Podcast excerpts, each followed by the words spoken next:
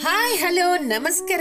This is miss Rekha Upadhya ನನ್ನ ಅನುಭವಗಳು ಪಾಡ್ಕಾಸ್ಟ್ಗೆ ನಿಮ್ಗೆಲ್ಲರಿಗೂ ಸ್ವಾಗತ.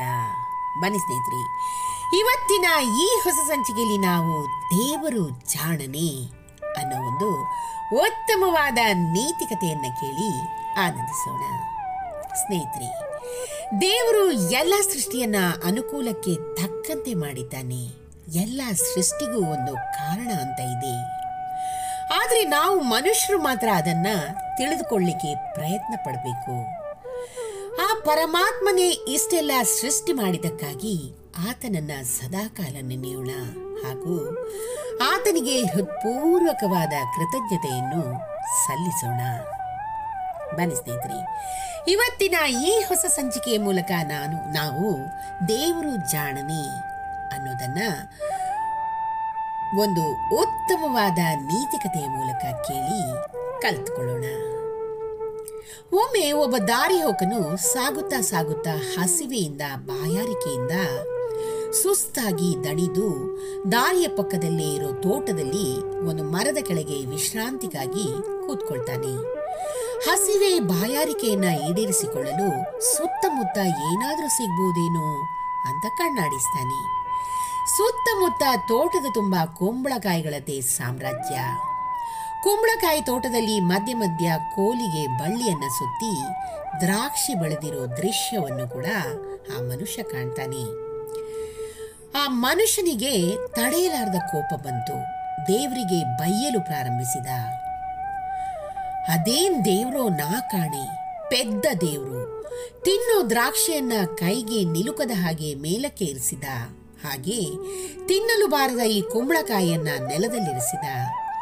ಈ ಕುಂಬಳಕಾಯಿನ ಕಿತ್ತು ತಿನ್ನಲು ಬರೋದಿಲ್ಲ ಶುದ್ಧ ಪೆದ್ದ ದೇವರು ಅಂತ ಅನ್ನೋ ವೇಳೆ ಮೇಲೆ ಬೆಳೆದಿದ್ದ ದ್ರಾಕ್ಷಿಯ ಗೊಂಚಲು ಈತನ ತಲೆ ಮೇಲೆ ಟಕ್ ಅಂತ ಬಿದ್ದುಬಿಟ್ಟಿತು ಆಗ ತಕ್ಷಣವೇ ಆತನಿಗೆ ಜ್ಞಾನೋದಯವಾಯಿತು. ಮತ್ತೆ ಆತ ಹೇಳ್ತಾನೆ, ಅಯ್ಯೋ ನಾನಿಂತ ದೊಡ್ಡ ಮೂರ್ಖ. ದೇವರಿಗೆ ಪೆದ್ದ ಅಂತ ಹೇಳ್ತಾ ಇದ್ದೀನಲ್ಲ?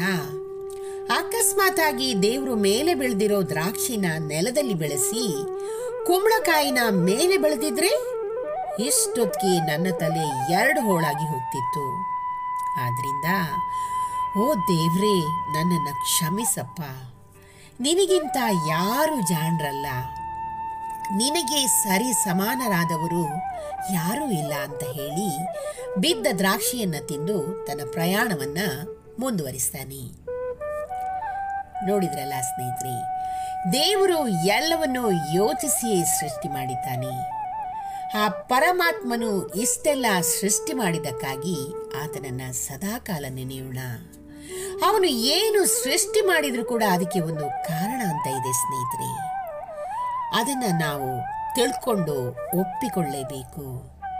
ಆದ್ದರಿಂದ ಆತನಿಗೆ ಸದಾಕಾಲ ಹೃತ್ಪೂರ್ವಕವಾಗಿ ಕೃತಜ್ಞತೆಯನ್ನು ಸಲ್ಲಿಸೋಣ.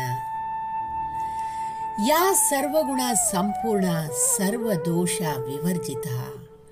ಪ್ರಿಯತಾಂ ಪ್ರೀತ ಏವಾಲಂ ವಿಷ್ಣುರ್ಮೇ ಪರಮ ಸುಹೃತ್ ಈ ಒಂದು ಚಿಕ್ಕ ಕತೆ ನಿಮಗೆ ಇಷ್ಟವಾಗಿದ್ದಲ್ಲಿ ದಯವಿಟ್ಟು ಇದನ್ನ ಲೈಕ್ ಮಾಡಿ, ಶೇರ್ ಮಾಡಿ ಹಾಗೂ ನನ್ನ ಪಾಡ್ಕಾಸ್ಟ್ ಅನ್ನ ಫಾಲೋ ಕೂಡ ಮಾಡಿ ಸ್ನೇಹಿತರೆ. ಧನ್ಯವಾದಗಳು.